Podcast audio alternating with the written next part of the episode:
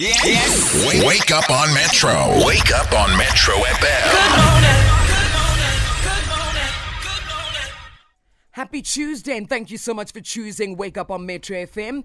So earlier we mentioned that the Zimbabwe Exemption Permit, which was established back in 2009, which allowed Zimbabwean nationals to regularize their ability to live and work in South Africa. And this will be coming to an end come December this year. Now, that's if pending court challenges are unsuccessful, right? Yeah, and we even asked you earlier how this affects you, because the reality is that the expiry of these permits are expected to affect about 182,000 Zimbabweans who have legally built a stay and a life here in South Africa. And naturally, these are people's lives. So let's get a sense of how this is going to affect them and what sort of plans you make when you're hit with such. Joining us on the line is Thifulufheli Sinthumule, Director at the Consortium for Refugees and Migrants in South Africa. Good morning and thank you for your time. Good morning, Moflava and Kutson. Good morning to your listeners. I mean, what does the end of these permits mean for Zimbabweans who are currently holding them? And how do you plan your life going forward? Moflava, it's quite a hectic decision and it's quite a hectic option to start talking about it. Because we are talking about over 180,000 people who have actually chose when they were called by the Department of Home Affairs to regularize their stay for legal protection so that they can be documented in the country. Now, they have been told that the cabinet has taken a decision not to renew or extend their stay in South Africa legally. So, and that has caused a lot of frustration, a lot of anxiety, a lot of emotions on the ground level with people who are holding those permits, not knowing what to do next, because we are talking about people who have already established themselves in the country. Quite a number of them have followed the processes to be documented. We are talking about people who have got families, people who have got children with South Africans as well. Absolutely. So, I mean, what then is the solution for those who wish to remain in the country? I mean, what other avenues from a documentation point of view can they take?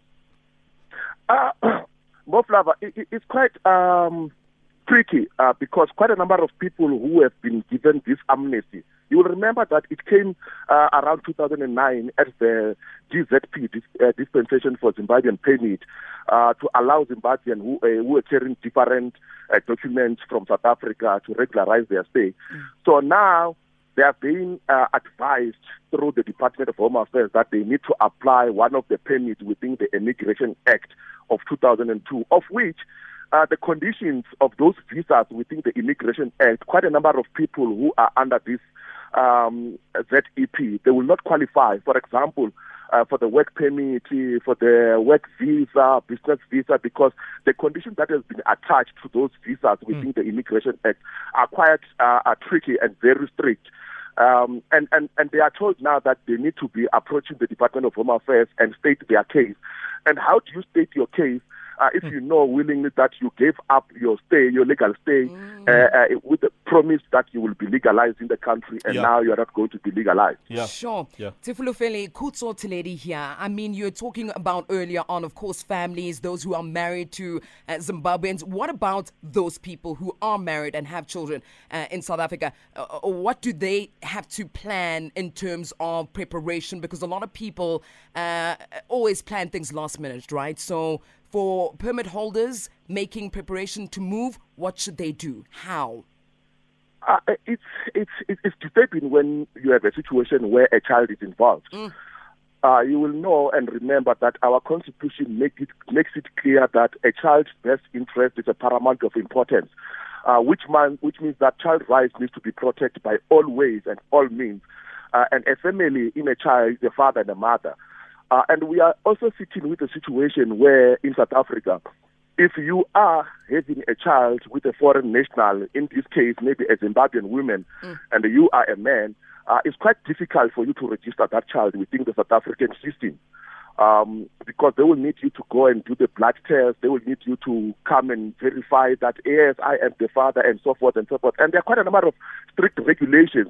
So imagine the situation where we have got South African fathers who have got children with the Zimbabwean mothers who are holding the ZEP. What is going to happen? You will remember as well that it's quite important for those people who are having children with the Zimbabwean mothers to take note that there is a Nagi court judgment that was ruled out in 2019.